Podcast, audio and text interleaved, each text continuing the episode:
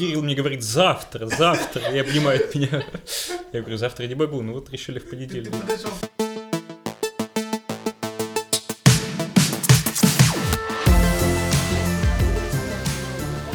Среди которых и Максим Лукин.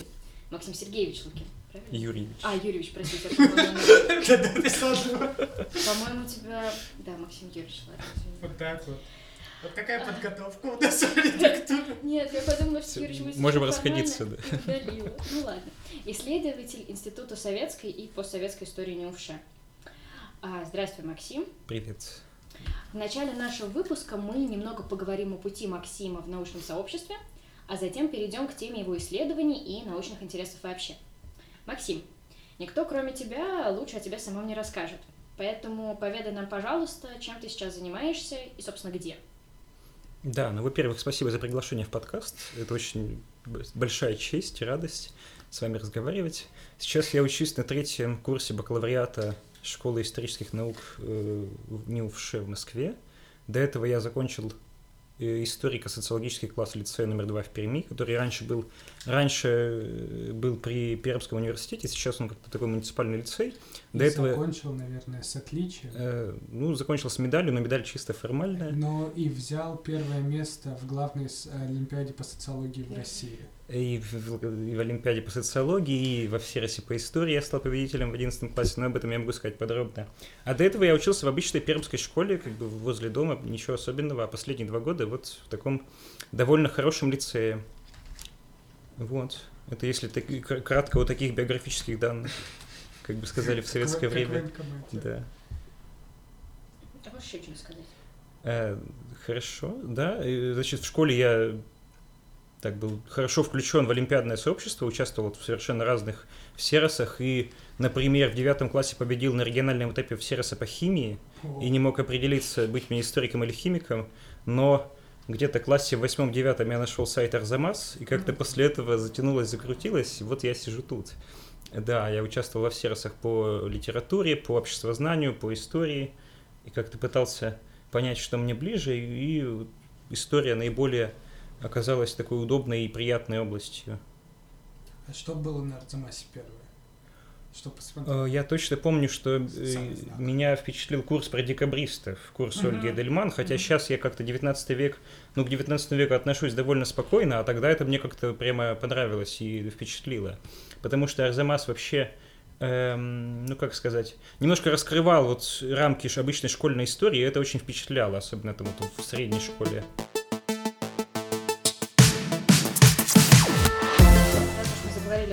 Об Олимпиадах, о школьном опыте, э, делал ли ты в школе какие-нибудь исследования собственные? Да, вот это очень хороший вопрос, потому что все началось опять очень необычно и странно. Совсем в средней школе я делал исследования, но это были исследования по физкультуре, потому что мне как-то дико этот предмет не нравился, я как-то выходил нечасто, и как-то учителя, чтобы мне не ставить там тройки или четверки, мне предлагали делать какие-то рефераты. То есть э, сами темы мне казались очень скучными, но сам процесс исследования да, был довольно прикольный. Я там писал про какие-то методики э, для методики, не знаю, специ... выработки специальных упражнений там, для детей с нарушением э, опорно-двигательного аппарата, что-то такое. Вот. Я уже не помню, что конкретно я делал, но мне нравился сам процесс, вот как-то выстраивание там гипотез, э, вообще написание текста. И потом уже в 10-11 классе я со своим олимпиадным тренером Андреем Владимировичем Сметаниным, который работает в Пермском университете и в Пермской вышке, э, начал э, работать там над исследованиями по истории, потому что эм, в нашем лицее был такой предмет, как и исследовательский практикум, типа такой курсовой, это часто бывает в таких хороших школах, и э, тема сейчас далека от того, чем я занимаюсь, потому что вообще в школе мне э, и как-то и в олимпиадной подготовке и так была интересна средневековая Русь, там 16 век, и э, как такой большой сюжет записки иностранцев России. И я писал работу про эм, записки о Москве Сигизмунда Герберштейна, такого австрийского дипломата, который в, шест- в, 16 в начале 16 века посетил Россию и опубликовал две версии, одну на латинском, другую на немецком, э, сочинение про эту страну. Э, мне было интерес, мне был интересен язык, который он использует. Я начал сопоставлять, вообще это не очевидно, я начал сопоставлять латинскую и немецкую редакции. Мгм. И начал э, как-то сравнивать, какие термины он использует для описания 10 рабства. классе. Это был 10 класс? Это, ну, 10-11, Или да. Ты знал 10 и 11 латынь, и Конечно, латынь я не знал, я просто с- Ну, Но через... ты знал немецкий. Немецкий я тоже очень только начинал учить в 10 классе. Поэтому там, вооружившись Google переводчиком и всякими корпусами текстов, очень хорошими, то есть немецким корпусом, латинским, я сравнивал, значит, э, латинские и немецкие аналоги для слова рабство. Мгм. Потому что э, наш любимый, ну не любимый, наш, как сказать, э, его любить нельзя, но вот, который постоянно присутствует в наших разговорах, Владимир Мединский, говорит, что Герберштейн э, оболгал Россию и сказал, что вся страна живет в рабстве. И мне было интересно, как, какие слова для термина рабства используются в немецком и в латинском. И оказалось, что термины очень разные. И они, значит, очень разные. А в русском языке это все как-то не, не различается, и Да, все сводится под один и термин. Э, В чем разница? Значит, э, я уже плохо помню, но э, в немецком используется термин...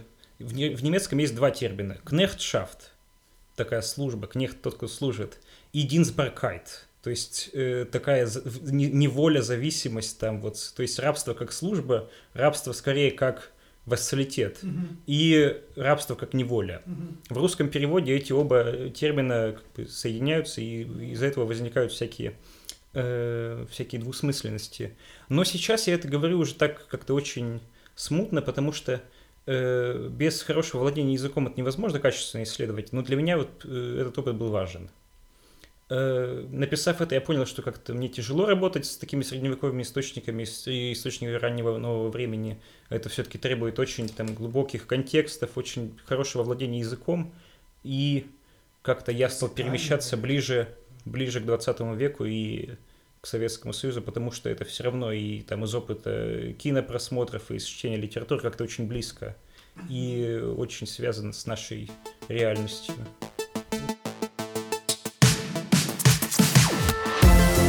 Э, Средневековье – это очень как такой выигрышный и простой способ вообще участия во всеросах, потому что всеросы по истории делает МГУ, и там очень большой фокус на... Там очень большие средневековые кафедры в МГУ до сих пор, и очень много тем про там, историю с 14 по 17 век, бывает там всегда 3-4 темы. Когда там про 20 век бывает одна, и это очень рандомная тема, там может быть Хрущев, может быть Горбачев, может быть там 90-е. И пишет это обычно один или два человека. У меня был один знакомый, который э, после Всероса 2018 года мы были проездом в Москве, и он на Новодевичьем кладбище положил цветы Примакову на могилу, потому что ему досталось стадо Примакова на эссе, и он совершенно был не готов это писать. Поэтому 20 век на Всеросах по истории это очень такое опасное поле. И мне было спокойно выдавать вот тот такой классический нарратив про там, 16 век, там, про Ивана Грозного, э, потому что это ну, просто, просто удобней. Ну и мне это было интересно в свое время. Я могу рассказать просто, что я рос в такой довольно уникальной среде, потому что Пермь э, там конца Культурно. десятых годов это все равно очень такой очень плодотворная среда для развития, потому что еще э, живы следы культурной революции, которая, к- которую Марат Гельман устраивал в начале десятых годов. Э, В Перми существует там, един- первый в России э, провинциальный музей современного искусства, то есть за пределами э, Москвы и Питера. Э, В Перми существует кампус вышки, и все-таки это тоже важная штука. В Перми очень хороший университет, где очень много публичных мероприятий, где, Мгм. которые, допустим, сотрудничают с Европейским университетом. Мгм. Там есть пар- партнерский центр, который тоже проводит и открытые семинары, и конференции. Э, Поэтому вот такая среда меня тоже как-то поддерживала и э, позволяла, что ли, увидеть, вот увидеть, куда можно стремиться и к чему можно стремиться. Ну, Можем ли мы действительно говорить о вот такой репрезентативности, или же э, в вышке много специалистов, но специалисты, они очень и идеологически, с одной стороны, заряжены, и с другой стороны, очень четко э, в методологически э, заряжены, то есть такую ну, нестандартную историю, или все есть. Эм, Значит, хорошо, это вопрос очень правильный, потому что современная академия вообще, ну, социально-гуманитарная академия, она все равно идеологична в любом случае. И в любом случае мы находимся в рамках какого-то дискурса большого, и мы не можем вот занять метапозицию и сказать, что мы тут абсолютно объективно, абсолютно спокойно все это исследуем, это невозможно, потому что мы сами себя обманываем тогда. Конечно, в вышке есть очень разные историки и очень разные методологические историки. Э, возьмем наш институт, чтобы далеко не ходить. Там, э, значит, работает, работает Олег Будницкий, который занимается сюжетами вполне конкретно и вполне там, э, можно сказать, без вполне, я не знаю, как это сформулировать, не то что объективно, но очень так хладнокровно, спокойно и э, детально прорабатывать сюжеты без каких-то теоретических экспликаций. Там же работает Галина Орлова, которая, наоборот, очень э, очень много внимания уделяет теории. Поэтому даже на примере двух исследователей в одном институте видно, как по-разному они смотрят на советскую историю, при этом находя точки пересечения. Э, и в вышке мы можем найти как бы вот э, людей с разными методами, с разными подходами и с разными Я не знаю, перспективами. Просто ну и слава богу. Хорошо. Зачем они нам? Я думаю... психологический вопрос, э, который вот интересует там, меня лично в том числе. Психокультурологов. Психокультуролог, да, Вот э, были ли у тебя моменты какого-то эмоционального выгорания? Того, что ты не хочешь заниматься этой темой? Или, возможно, возникал ли синдром самозванца, что, боже мой, здесь рядом такие ученые, такие ученые, чем я занимаюсь здесь? Вот расскажи, пожалуйста. Значит, было и то, и то, и это, значит, я с удовольствием расскажу. Это все произошло недавно совершенно. Э, ну, чего греха таить. 2 февраля этого года у меня был день рождения, и в тот же день объявили приговор Навальному. И как-то я это очень тяжело пережил, и э, все эти после э, там и январские события, и потом всю эту шумиху вокруг законов об иноагентах, которая началась тоже весной, и э, там поправки, в, и вы знаете, что в этом законе есть пункт, который касается научного сотрудничества, и вот и дистант зимний, и мороз за окном, как-то все вот это вместе, эти факторы сложились, и как-то в феврале я вообще стал думать, а зачем я вообще это все делаю? А надо ли это вообще? Почему я не стал программистом? Почему я не стал социологом? Вот, почему я не стал химиком? Я мог бы сейчас спокойно, там, не знаю, работать уже на каком-нибудь заводе, каким-нибудь технологом. Ну, не сейчас, а вот в перспективе. Зачем я выбрал этот трек, который такой проблемный в России сейчас? Что я буду делать? Как я буду зарабатывать? Я просто в тупике был. Э, в феврале Потом как-то начала наступать весна, я как-то продолжал писать, там что-то исследовать, и потом я понял, что вот сам процесс работы как-то меня успокаивает. Я начинаю там читать не знаю, там газету «Вечерняя Москва» за 34 год, или там я какие-нибудь архивные сводки смотрю, и я понимаю, что как-то э, это меня поддерживает, во-первых. Во-вторых, я понимаю, что у меня есть такие коллеги, от общения с которыми жалко отказываться. И это тоже очень хорошо держит на плаву. И как-то э, после этого э, после этого я поехал на конференцию в Европейский университет в Питер, которая была в мае. На конструирую советская, которая состоялась очно. Угу. И сам факт очной конференции в 2021 году как-то уже, уже впечатляет и радует. И э, это, можно сказать, было таким финалом выгорания. Но перед поездкой на конференцию я подумал, это конференция для аспирантов, для молодых ученых. Я второкурсник бакалавриата. Зачем я туда еду? Но следующий шаг. Меня же туда взяли. Вот. Значит, не случайно, значит, что-то есть. И это как-то у меня синдром самозванца сняло совершенно и позволило вот нормально поучаствовать, очень там со многими познакомиться, очень много докладов обсудить и вообще получить большое удовольствие просто от, от живого общения с коллегами.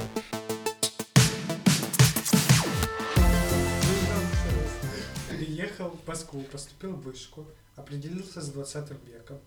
И, что произошло дальше? В какой момент э, ты определился с вопросом о истории, о социальной истории, наверное, литера, советской литературы. Uh-huh. И я, у меня есть небольшие воспоминания. Однажды наша общая знакомая, когда мы только-только переехали в Москву или даже еще не приехали, мне рассказывала, что Макс Лукин уже нашел себе научника, заранее.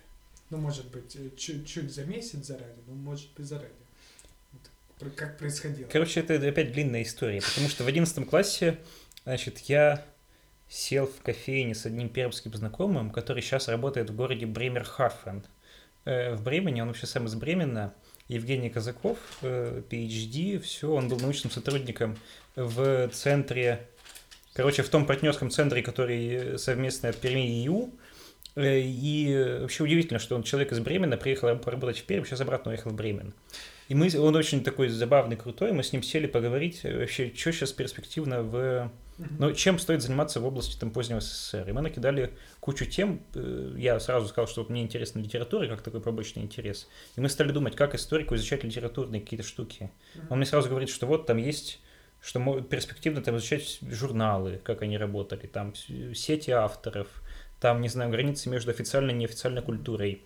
Э, вот, то есть мы так вышли на тему такой э, как бы формальной организации или институциональной организации литературы. Хорошо, я стал думать, с кем можно о таком, э, о, том, о таком поговорить и э, такое сделать.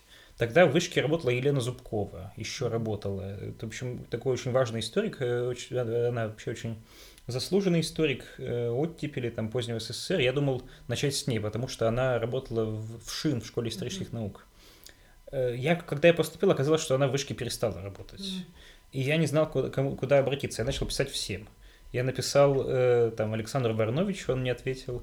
Э, ну, он, он был занят, он ответил через неделю, когда уже, значит, э, было поздно. Потом я написал, э, такой был прекрасный, прекрасный преподаватель в школе исторических наук Сет э, Бернстейн, который до этого там закончил в Торонто, PhD получил и работал в нашем центре, в нашем институте. Сейчас он, сейчас он доцент университета Флориды. Mm-hmm. Он уехал обратно туда. Э, он мне тоже сказал, что я не могу вас взять, потому что я уезжаю, вот должен буду переезжать зимой в другой университет, я тут заканчиваю работать. И я уже ни на что не надеюсь, написал Илье Кулину. Он меня долго расспрашивал, там опрашивал, потому что он никогда с историками не работал, и в итоге мы остановились, э, мы решили сотрудничать. Э, значит, сейчас я расскажу о проекте, который я тогда думал, о проекте mm-hmm. темы.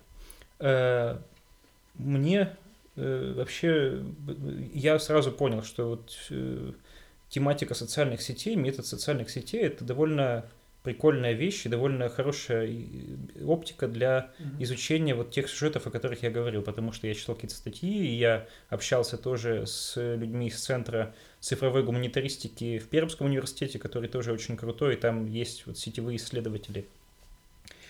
И мне стало интересно посмотреть на какого-то провинциального писателя, то есть писателя, который начал карьеру не в Москве, а потом переехал в Москву, и посмотреть на конфигурацию сети, как они меняются. Как э, вообще, ну, как состав знакомых меняется после переезда? Невозможно собирать данные по такому проекту. Да, э, я просто выбирал одну фигуру. Я открыл категорию в Википедии, там, члены Союза писателей. Ну, тыкаю, сижу. Там отобрал четырех человек среди которых оказалась Ариадна Громова. Э, я, значит, этот список прислал Кукулину. Он говорит, что вот Ариадна Громова очень интересная фигура, которая гораздо шире этого кейса. Она начала... Вообще она родилась в Киеве. И э, работала там в газете «До войны». В войну ее мужа расстреляли э, оккупанты, немцы, потому что он был евреем, и э, она стала... Вообще, это очень мутная история. Она ушла в подполье и там как, занималась какой-то деятельностью. Ничего невозможно установить. Она сама писала, что она дважды бежала из Освенцима. Ну, это невозможно проверить. И люди писали эти автобиографии после войны как бы для такой само... Э, как бы для создания легитимного образа себя, чтобы, потому что ты был на оккупированной территории, неизвестно, что было, и неизвестно, насколько искренне это все писали, и насколько этот нарратив э, отвечала реальности. После войны она уехала в Челябинск, потому что ее мужа туда перевели. И вообще непонятно, кто был ее муж, потому что какой-то НКВДшник, и там строили атомные объекты, и, возможно, он как-то с этим был связан. Нового мужа. Да, второго мужа. Потом э, она уехала в Москву и уже начала литературную карьеру в Москве в 1956 году и э, опубликовала с трудом э, первый роман о войне. Он назывался «Линия фронта на Востоке». Вот про эту киевскую, про киевское подполье. Она пыталась его публиковать 7 лет, и разные издательства просто не брали его, потому что сама тема вот, оккупации была очень э, такой тонкой, и э, сложно было э, работать. И, видимо, поэтому она ушла из э, такой военно-партизанской темы в научную фантастику. И с конца 50-х начала э, заниматься этим. Э, вот, казалось бы, просто литературная биография. Но потом оказалось, что она гораздо шире, и о ней можно говорить по-другому об этой фигуре, потому что у нее дома был домашний семинар, где начинали э, работать Стругацкие. И она сама раздавала рукописи Стругацким по своим знакомым по Москве. К ней приезжал Станислав Лем из Польши, и в ее квартире встречался с, э, с читателями. Ну, не с читателями, а вообще с такой тусовкой э, литературной. У нее дома выступал Галич. А кроме того, у нее была огромная коллекция всяких эзотерических текстов про паранормальные явления и там, не знаю, про, про летающие коллек... тарелки. Э, кроме того, у нее огромная пачка материалов всяких диссидентов в ее архиве сохранилась. То есть, э, да, я не сказал, что, что э, вообще повезло, что нашелся такой хороший архивный фонд. И эта биография позволила мне вообще порассуждать, как в после Сталинском СССР писатели могли самоорганизовываться неформально. Потому что Громова занимала там хорошие позиции в формальной системе, она там входила в комиссию по приему в Союз писателей, она там в издательстве «Молодая гвардия» входила в редколлегию очень крутой серии э, фан, альма, как, фантастика. В общем, был такой альманах «Фантастика», который ежегодно выходил. Она входила в редколлегию, тоже могла публиковать людей. И при этом она неформально там поддерживала какие-то сети у себя дома, чтобы вводить в литературу там молодых писателей. И, и вот и в условиях там гонений, в условиях идеологических кампаний как-то отвечать на них и самоорганизовываться. Эм, важно сказать, что она принадлежала к так называемому, это такой термин Леонида Геллера, который до сих пор применяется, к социально-философскому направлению фантастики. То есть это были люди, которые э, стали писать не про там космические трактора, как писали до этого, не про какие-то достижения в технике, а про социально-этические вопросы. Mm-hmm вообще социально-этические проблемы э, развития человека в будущем. Получается, Стругацкий самый яркий. Такой. Вот, Стругацкий самый яркий пример, но про Громову никто не знает, и нет, нет ни одной статьи о ней, ничего а не написано. Это вообще удивительно, потому что э, мне до сих пор непонятно, почему нет ни одной статьи. Там хороший архив, вроде бы. Вроде бы такая биография, но э, как-то это все очень быстро забылось. Она умерла в 81 году и умерла там бездетно, и как-то непонятно, э, видимо, потому что нет наследников, нет людей, которые бы как-то об этом говорили. У нее есть замечательный роман, э, как же он называется? По-моему, называется «Мы с тобой, мы одной кровью, ты и я». Он вообще посвящен ученому, который, э, там, развивая методы гипноза, общается со своим котом. И это же тема биоэтики, которая так неожиданно всплывает. Вообще этичности опытов над животными. У нее есть там романы про э, такую ситуацию после Третьей мировой войны, про там концлагеря, где э, где люди тоже обладая методами гипноза как-то пытаются выжить. То есть э, в этой работе, да, в, в этой работе я как-то ее творчество не очень активно изучал, почти не изучал, но это тоже отдельная тема. И вот э, поэтому, так резюмируя, я могу сказать, что ее биография как бы интересна сама по себе как материал, и я считаю важным как бы, говорить про это. И она позволяет увидеть вот этот кейс, он аналитичный, он позволяет увидеть больше, чем сам кейс, и он позволяет mm-hmm. увидеть вот эти методы самоорганизации, методы э, ну, построения карьеры писателей в позднем СССР.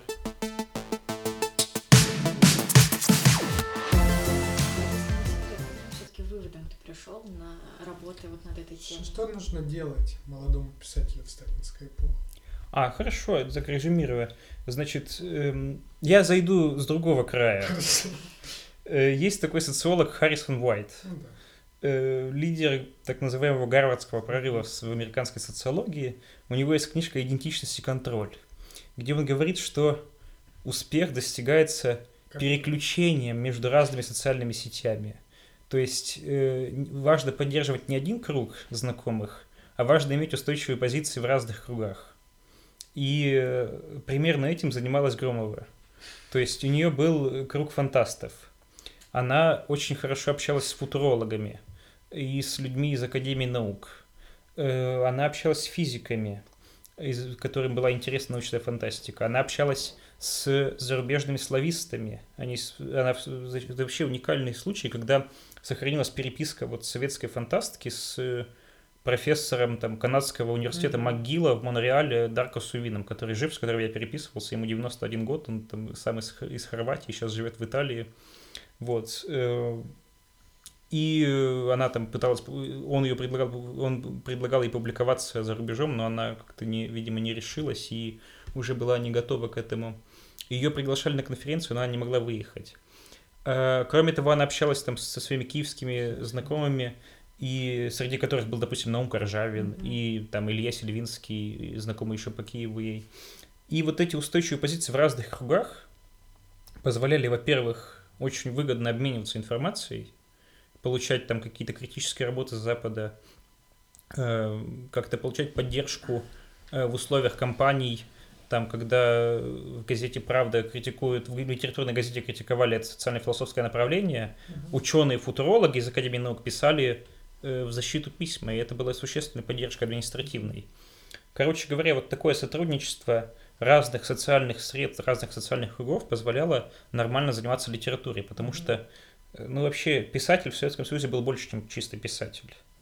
Он и какие-то политические имел э, Вообще сама позиция писателя была, была довольно административно-политической, и часто писатель вынужден был участвовать в каких-то идеологических кампаниях, и поэтому вот поддержка в разных не чисто литературных э, сообществах была важна для литературной деятельности.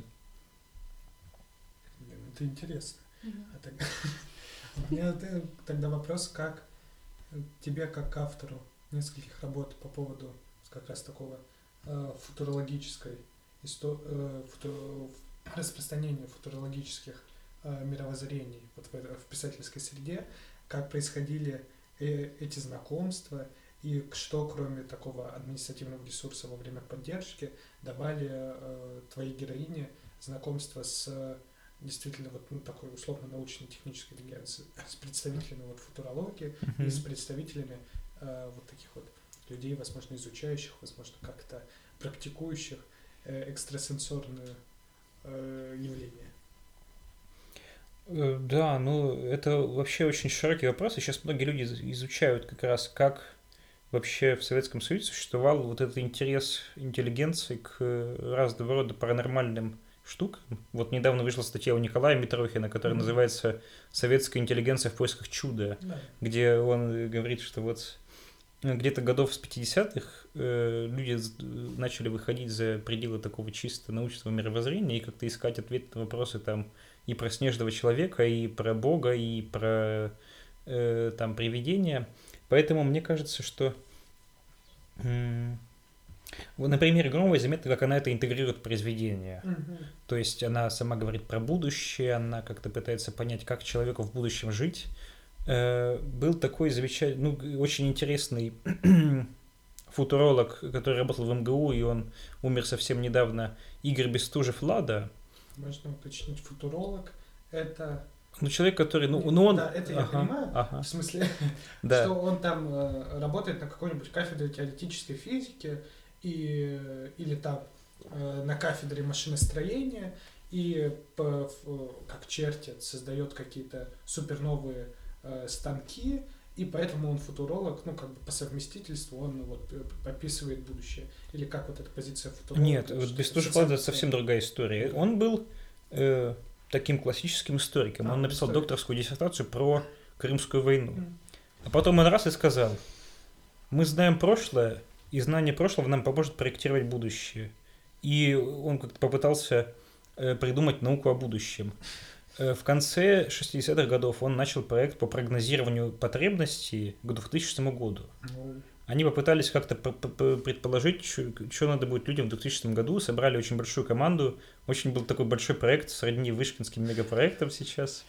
Э, там были и писатели, и ученые физики, и экономисты. Это формально, формально Это было формально организовано в Советской социологической ассоциации. Ага. И два года он проработал, потом закрылся. Я не понимаю, почему. Он говорит, что КГБ пришло. И мне интересно, вообще сохранилось ли что-то от этого проекта. Э, я уже год не могу дойти до архива РАН, посмотреть, осталось ли что-то. Потому что вообще интересно, что они напрогнозировали. И вот Громова в этом участвовала, я не знаю, что она там, в чем ее участие выражалось. И, в общем, эти люди пытались понять, да, попытаться как-то научно предположить, что будет в будущем. Э, что вообще сейчас кажется, ну, очень... Э, ну, интересно. Прямо прямо на грани это... возможного и невозможного, да. За, заманчиво как да. посмотреть, что это такое.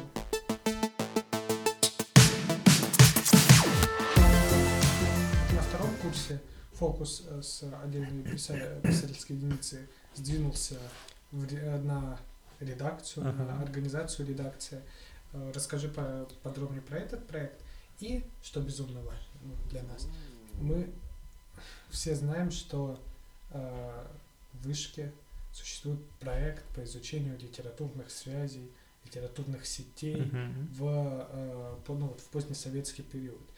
А были ли интегрированы эти обе работы в этот проект? И как произошла вот эта интеграция, и что она тебе дала? То есть такой, возможно, вопрос с развилкой. Ты можешь уйти про проект, можешь рассказать А, про- мне кажется, Проект. надо рассказать про проект сначала, потому что он Да. объясняет вообще, как это все возникло. Потому что, значит, когда я начал в начале второго курса, даже не в начале второго курса, летом, перед вторым курсом, э, в вышке стали говорить о проектных группах, да, вообще начался конкурс, объявили конкурс, и, да, меня пригласили в такую группу, про- которая изучала бы э, сети в советской литературе. Эта группа выиграла конкурс, потом случилась июльская история там с реорганизациями, было вообще непонятно, что к чему, вообще будет ли это, я тоже не понимал, как я буду дальше работать. Потом вроде бы все к сентябрю наладилось, и в сентябре мы запустили работу проектной группы Института и сети в советской литературе. Под руководством. Марии Львовны Маефис, да.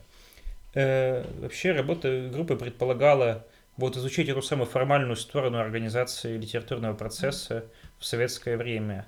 Это работа редакций, это работа Союза писателей, комиссии там, по литературному наследству. Это э, деятельность всяких там писательских поселков, писательских дач, санаториев, пансионатов. Это работа издательства редакций, да. Это история цензуры, это вот история всяких писательских семинаров, школ литературного мастерства, в общем, всяких штук, которые вот обеспечивали функционирование литературы в позднем СССР. И в рамках этого я подумал, что на первом курсе я попытался показать, как один человек в этом всем, э, как один человек в советской литературе жил. Потом мне стало интересно, как э, была организована редакция, какие сети складывались в редакции. Э, Хорошо, я понял, что я хочу это делать. Какое брать издательство, куда идти вообще? А на самом деле архивы далеко не всех издательств сохранились. И чтобы понять, что делать, надо было найти архив нормальный. Э, В, в РГАСПИ сохранился в фонде комсомола, сохранился в- вообще в отделении комсомола. РГАСПИ – это бывший парт-архив. Э, Сейчас он называется архив социально-политической истории. Мгм. И там сохранилось, сохранился фонд издательства «Молодая гвардия», который был главным таким юношеским издательством комсомольским. Э, Я стал думать, какую редакцию взять. Потом я понял, что редакция серии «Жизнь замечательных людей», биографической серии, это очень хороший материал, потому что, эм, потому что э, она не чисто литературная, и в этой редакции, как я потом заметил, интересы очень разных людей, очень разных организаций смыкаются, начиная от Министерства обороны, заканчивая там академическими институтами. Это же, условно говоря, происходит такая борьба за умы молодежи. Да, это же такая Какие- серия нон-фикшн, Да. по-советски. К- как- Вот. Какие, э, э, кого назвать героями Да. и про кого больше говорить. И вот, поэтому я стал как-то изучать архив, потом, э, значит, в архиве э, сохранилось дело производства, такие дела по каждой книжке, где вот от договора до рецензии все собрано, вся история деятельности по каждой книге, и так можно посмотреть, конечно, степень сохранности разная всегда, но можно увидеть, как э, там, как формировались планы, о чем хотели писать, как, какие интересы сталкивались, как люди писали письма с поддержкой этой книги или с критикой. Э, Потом я нашел личный фонд э, в российской ли- библиотеке, в Российской государственной Мгм. библиотеке в Ленинке, наш, в, в отделе рукописи нашел личный фонд заведующего редакцией с 69 года, где сохранились его дневники, которые мне не выдали, но они там лежат, потому что вдова закрыла доступ. Эм, Что же там интересно? его письма. Он Э, был каким-нибудь, наверное, вот, он был таким, э, Сергей Николаевич Симанов, он был историком, комсомольским функционером Мгм. и при этом прямо открытым русским националистом. А, Вот. И э, они там, и он в дневниках об этом, наверное, много пишет, я их не видел, конечно. подозреваю. Да, и поэтому, скорее всего, мне не дали доступ. И э, этот личный фонд вообще позволил понять, как, э, как э, вот эту внутреннюю жизнь для редакции, там письма, все такое. Потому что с редакцией произошло очень интересное, очень интересный процесс. В 60-е годы она была очень оттепельной, либеральной, э, потому что там э, редактором был Юрий Николаевич Коротков, Мгм. который начал свою деятельность с того, что опубликовал биографию Мольера работы Булгакова, которая лежала 30 лет в архиве. А он ее взял и опубликовал. Это было сигналом Первым. таким, что да. Вот, это было сигналом, что, от- что серия открыта, что серия там таких либеральных интеллигентов привлекает. Э, Там вышла биография Чадаева, вышла биография, выходили биографии декабристов. Э, А Но, до этого Ча- Чадаев и декабристы были такими... ну, как, я не знаю, что? были они нехорошими или нет, но, по-моему, не было их биографии опубликовано. Мне просто казалось, наоборот, их боготворили скорее. ну, Да, ну они выходили работы там и потом в серии «Пламенные революционеры», они были такими... Герцена. Да, они, были, они разбудили Герцена, они были предвестниками революции, но э, сам, сам по себе выход биографии Чадаева был таким важным интеллектуальным событием, потому что очень много там было сказано вот о его работах, о, о- о взаимодействии России и Европы. А, И это было таким, ну, в 60-е годы важно, э, важно для, э, ну, для, для того, что мы условно называем поколением шестидесятников. Да, новый контекст. э, Да. но- Новые темы Вот, но э, в конце 60-х годов, во второй половине, под э, таким предлогом подготовки сначала к юбилею революции, потом к столетию Ленина, началось, ну, э, как говорили очевидцы, закручивание гаек. Потому что начали думать, что что-то не то с этой серией. Надо что-то делать. Думать, кто. Ну вот руководство издательства и комсомольские активисты. Э, В комсомоле в то время тоже была очень сложная борьба элит.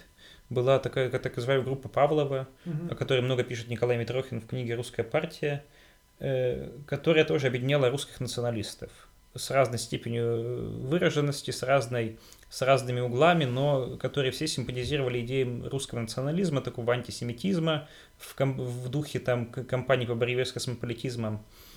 И примерно вот за два года, за 68-69 год, в издательстве сменилось все руководство. Мгм. Директором стал Валерий Ганичев, который поставил Симанова руководителем этой редакции ЖЗЛ. Начался удивительный процесс, потому что э, многие книги были в работе. Там биография Вольтера, допустим. Э, они уже идет процесс, авторы пишут. Тут приходит новый редактор, который говорит, я вообще хочу публиковать биографии Петра Первого, Кутузова, мне зачем это все? Начинается очень резкая перестройка, начинаются э, внутренние конфликты между заведующим редакцией и редакторами, между авторами и э, этим заведующим. И на основании этого я вообще попытался порассуждать, как, э, как работал институт издательств, насколько была важна, ну, насколько это все было персонализировано, как замена одного человека могла повлиять на, э, на работу вот такой махины книгоиздательской. И выводы здесь очень интересны, потому что э, примерно в первые четыре года после смены заведующего редакцией э, выходили все равно книги, которые, которыми он не был доволен.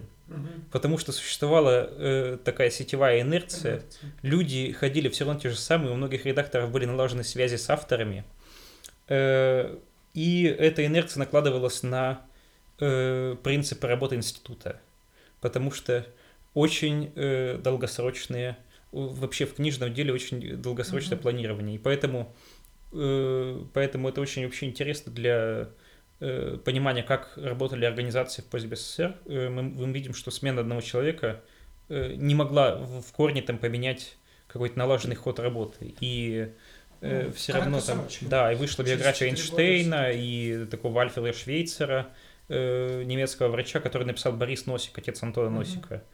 Вот. э, Вышла биография Вольтера, выходили эти книги.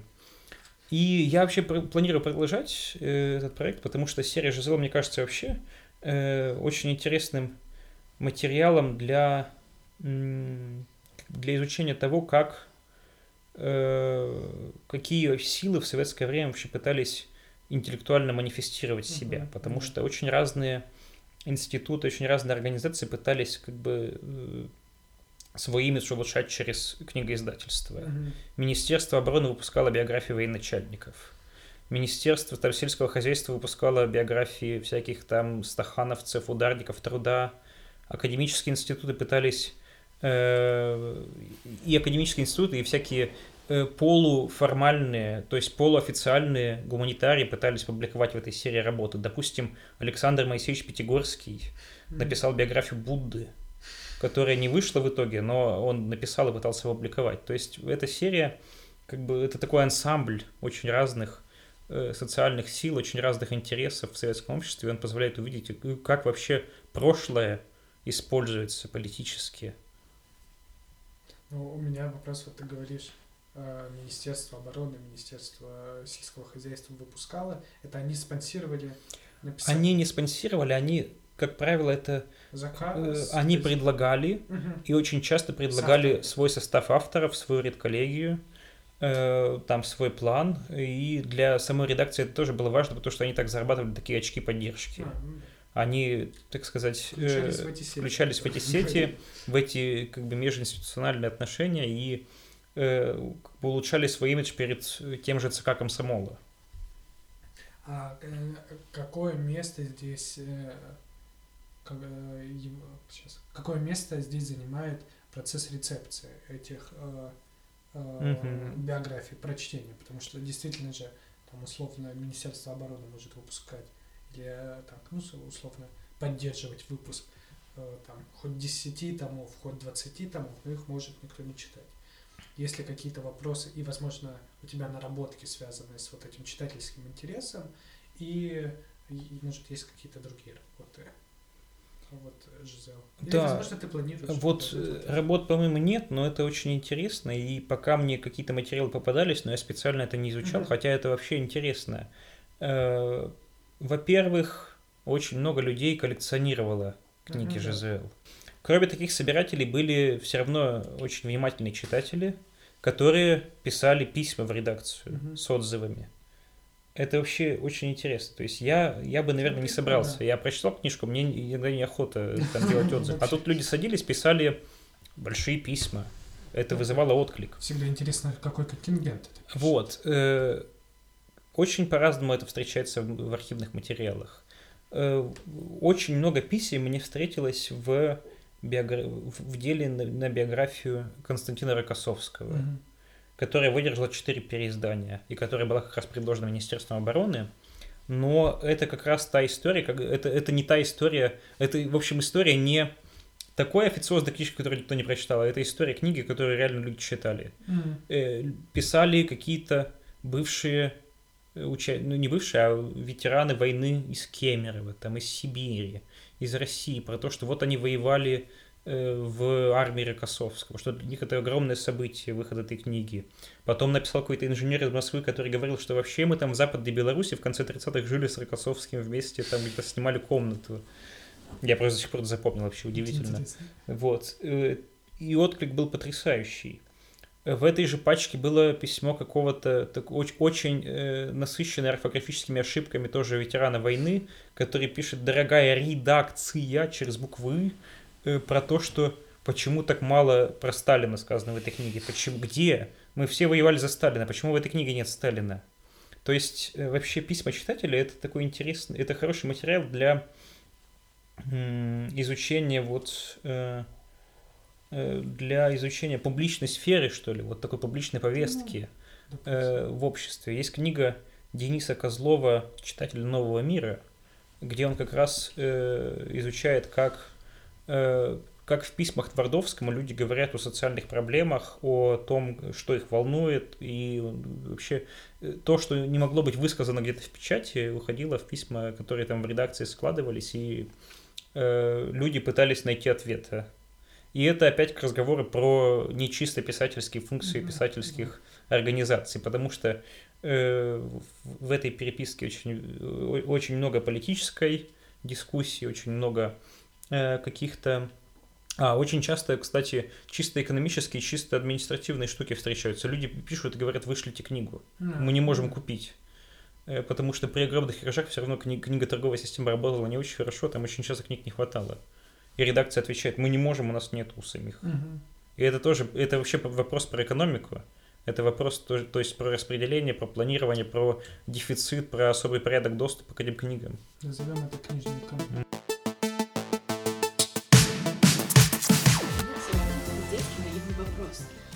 Человек пишет редакции, а, и, возможно, пишет о чем-то, ну, не знаю, пере... скажите автору, вот почему автор так написал, то есть вопрос о содержании книги.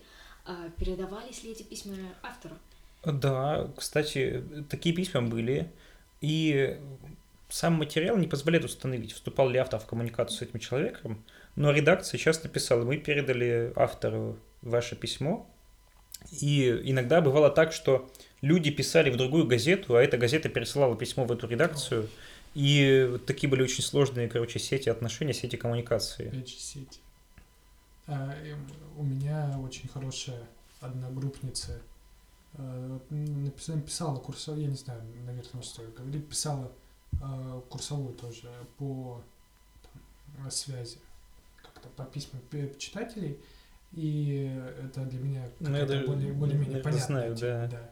Ну, вы, вы работаете с ней вместе в одном проекте. Но э, у меня вопрос, можем ли мы получить в современ... э, информацию о продажах и о тиражах тех или иных книг. Или в условиях советской системы тиражи примерно всегда одинаковые, но есть переиздания.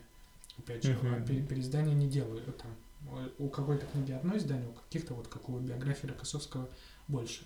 И можем ли мы как-то вот на основании таких э, количественных данных судить о популярности книг, есть ли у нас для этого основания, потому что, опять же, ну, в редакцию напишет, я думаю, все-таки специфический контингент, то есть вопросы про репрезентативность всегда возникают этого. Да, и очень большой вопрос сохранности данных, и потому да. что ну, вы представляете, редакция, это завалены бумагами столы. Да. И эти письма лежат, там их могли подшить, к делу могли не подшить. Они да. могли упасть на пол, упасть в мусорное ведро, и непонятно, да, то есть э, очень часто в редакциях теряли рукописи, потому что там помещения тоже не очень большие, и, в общем, э, это очень малая доля сохраняется. Данные о тиражах есть, они mm-hmm. есть на самих книгах, и э, там во всяких редакционных материалах есть... Э, бывают случаи, что по указанию комсомола увеличивают тираж, допустим, какой-нибудь политически правильной книги. Э, а вот При... не, не столько тираж, а, извини, покупка, угу. а, статистика продаж. Вот про это я совсем не знаю, и мне это очень интересно. Ну, да, мне это, это очень было... интересно было бы. Есть эта статистика? Нет, неизвестно. Нет, была такая организация Книготорг, ага. которая по всей стране ага. занималась, вот все книжные магазины же были государственные, ага. и, наверное, какие-то архивы сохранились. Может быть, в Российском архиве экономики это есть. Угу. И это вообще интересный сюжет про то, есть ли данные о продажах. Но э, само распределение книг по этой сети было очень интересным, потому что я взял интервью в рамках этой курсовой у Семена Ефимовича Резника. Это э, бывший редактор, э, он 10 лет проработал в редакции, но э, и он отвечал за э, отдел биографий э, ученых и э, ученых-естественников – и сам он вообще интересуется биологией, написал биографию Вавилова, написал биографию Мечникова. И выход его биографии Вавилова был совершенно, как бы, очень, был очень затруднен в конце 60-х годов, потому что как раз он совпал с этой сменой руководства. Uh-huh. И сама строчка о том, что Вавилов умер в тюрьме, в 69 году уже звучала очень опасно. Если в 65 году она была нормально воспринята, в 69-м это уже было очень на грани. Поэтому, когда вышла книга Вавилова, это было огромное событие для всех ученых-биологов, потому что до этого про него вообще не говорили. И э, вот Лысенковщина, и вообще борьба с Лысенковщиной была для Резника и остается таким делом жизни. Он до сих пор об этом говорит, ему уже 83 года. Вот. Когда вышла книжка Вавилова, у всех э, ученых-биологов, э, для всех ученых-биологов это очень был, было большое событие, восторг, но ее невозможно было купить в Москве. Ее отправили в региональные магазины в республике, куда-то далеко в Сибирь. Э, в московских там, магазинах, да, в московских магазинах не было этих книг вообще. Э, то есть вот распределение это отдельный вопрос. Распределение по э, точкам этой Безумно большой сети. Интересно. был ли в этом какой-то злой умысел? Ну, относительно злой, но умысел. Ну, скорее всего, да. Ну да, такое политическое действие вполне. Ну, просто у меня, у меня всегда возникал э, вопрос такой, как это, наслушавшись бабушку uh-huh. свою, я потом сижу, читаю какие-нибудь книжки исторические и не, и не очень, а, и думаю о степени расчетливости, степени интеллектуальных возможностей, в общем, советского чиновничества. Вот.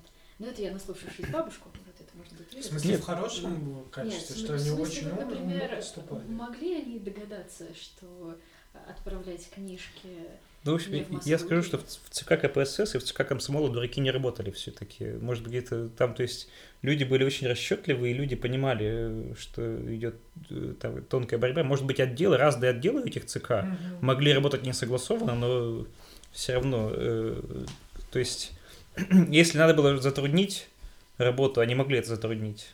Это- это у меня всегда такое ощущение возникало, что там люди, которые правду жизни знают, которые, вот, может быть, там в теоретических построениях не сильны, но практическую сторону дела. Да, я сейчас сидела вот в Нижнем Новгороде в архивах э, ГОПАНО по, ну, в общем, что-то около комиссии Минца. И там вот прям вот эта вот житейская мудрость чувствуется, на валенках чувствуется, на коровах, все чувствуется. Ну, выход с все. Да.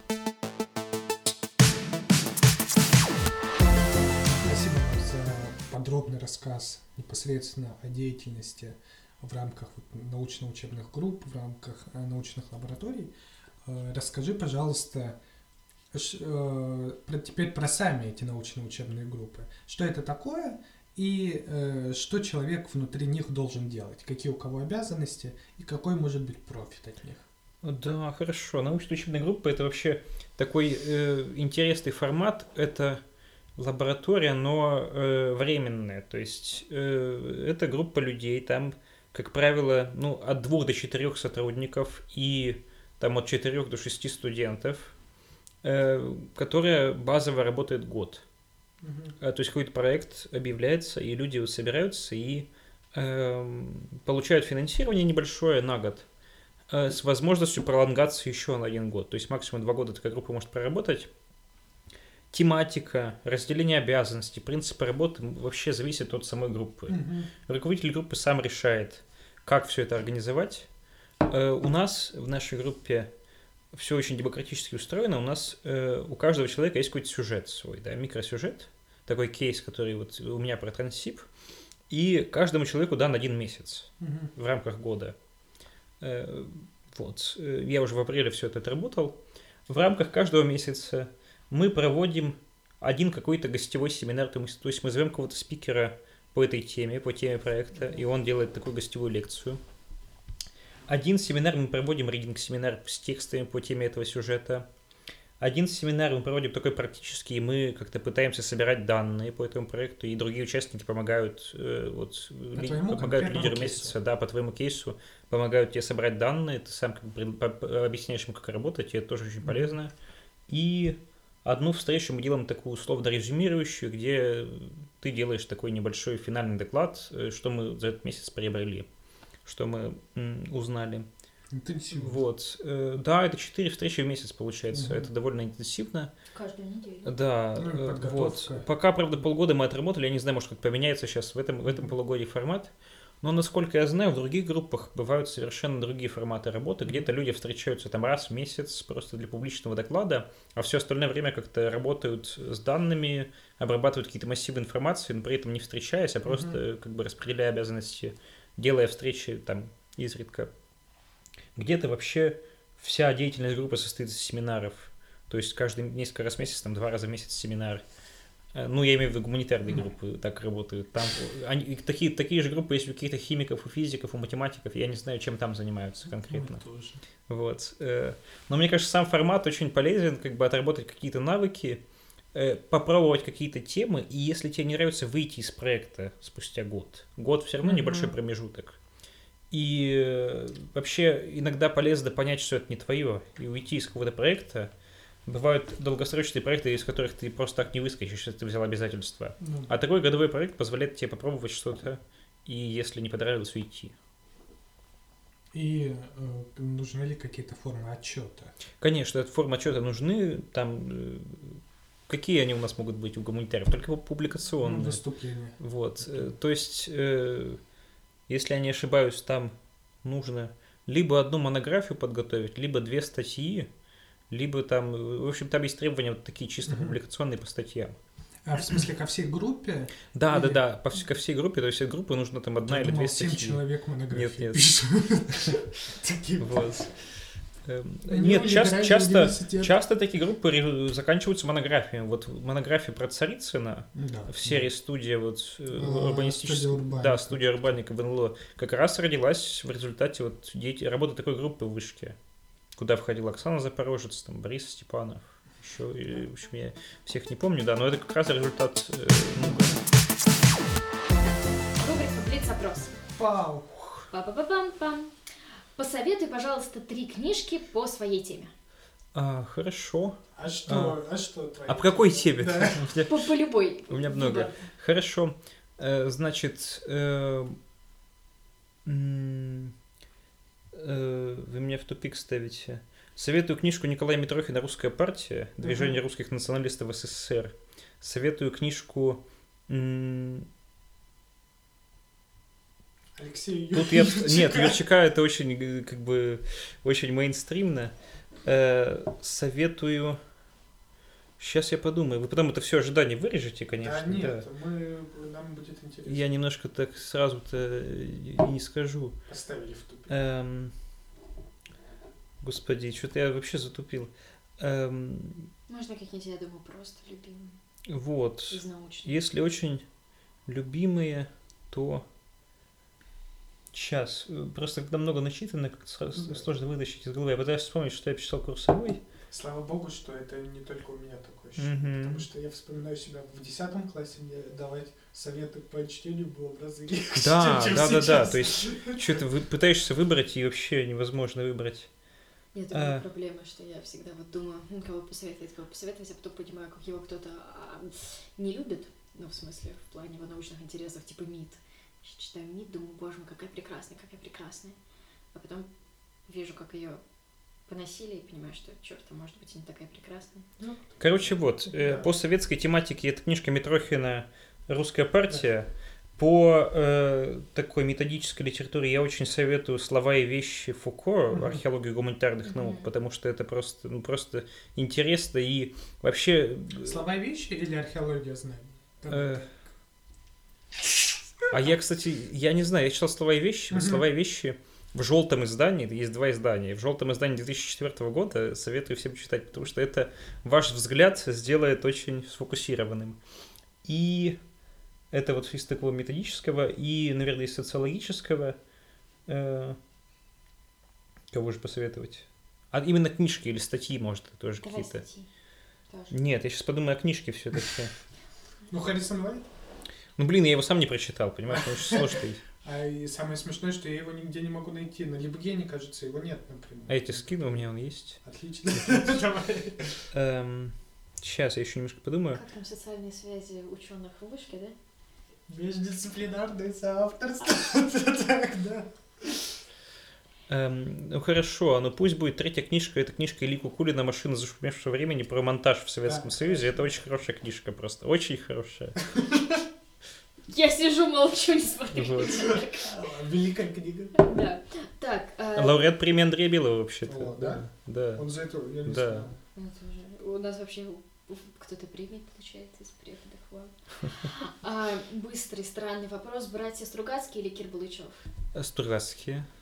Почему? Это Кирилл знает такие фамилии? Это вопрос. Ну, да, вообще как-то я Стругацких и больше читал, и как-то и с ними работал, хотя Кир Балычев тоже интересен. Ну, Стругацкие. Чисто читательские. Ну ладно, хорошо.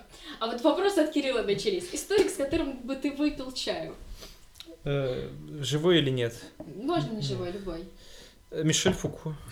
А, хорошо, следующий вопрос от э, Кирилла. Историк, с которым бы ты выпил водки. Сейчас Всё, скажем. Отлично. Спасибо, Э, Кириллу Кушнареву. Натан Ильман. А, Отлично. а почему? Ну, просто он очень крутая фигура, такая знаковая для советской гуманитарной науки подумал, конца, бы э, узнал с, конца Советского Союза, там, позднего СССР. Окей. Блиц-опрос закончен. Какой быстрый, да? Четыре вопроса. Хотя я сейчас понимаю, что, да, может быть, Гуревич был бы интересен даже, чем Эйдельман, но Эйдельман все равно очень важен. Следующий вопрос. После вот своей олимпиадной жизни, школьных первых шагов, возможно, первых работ в институте, какие ты мог бы дать советы по написанию исследовательских работ для тех, кто вот, для которых, для кого это первый опыт? Да, значит, это очень хороший вопрос, и на него сложно ответить не популистски, то есть как-то найти что-то такое, правда, э, Работающее. правда работающее. Э, я вообще всегда, ну, я делал то, что мне интересно. Это очень банально звучит, но я э, брал те тексты, которые меня интересовали, и до сих пор я как-то ставлю вопросы, которые как-то связаны, может, с моим опытом, не знаю, там, с теми языками, которые я учусь, с теми текстами, которые я читаю в свободное время.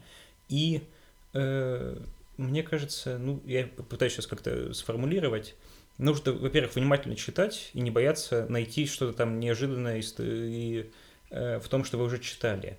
Потом я считаю, что не надо бояться задавать, вопросы и ходить на всякие, не знаю, мероприятия. Я очень много ходил на открытые лекции в Мгм. университете и в Пермской вышке, и там потом как-то после лекции общался, ну не, не то, что общался, но пытался задав- задавать вопросы преподавателям, это тоже очень расширяло кругозор. А потом просто надо много писать. Может, даже если само письмо вам не нравится, все равно опыт письма, он как-то структурирует мысли и как-то все равно э, помогает э, найти ответ на вопрос, даже в самом процессе. Пока, как бы сказала Галина Орлова, пока, пока не произошла нарративная сборка, вы не знаете ответа на вопрос. Вот. э, то есть задавать вопросы, писать, отвечать на вопросы и как-то пытаться консультироваться. Мне кажется, это вот такие э, ну, базовые вещи в исследовательских работах. Ну и всегда, не знаю, вы всегда спрашиваете у старших, ну не то, что у старших, у коллег, у друзей, у единомышленников и у учителей. Спасибо тебе большое, Да. что Спасибо пришел. вам большое за приглашение. Мы приглашаем Ура! тебя на э, записать второй выпуск в нашем очередном проекте, а это еще кто и что это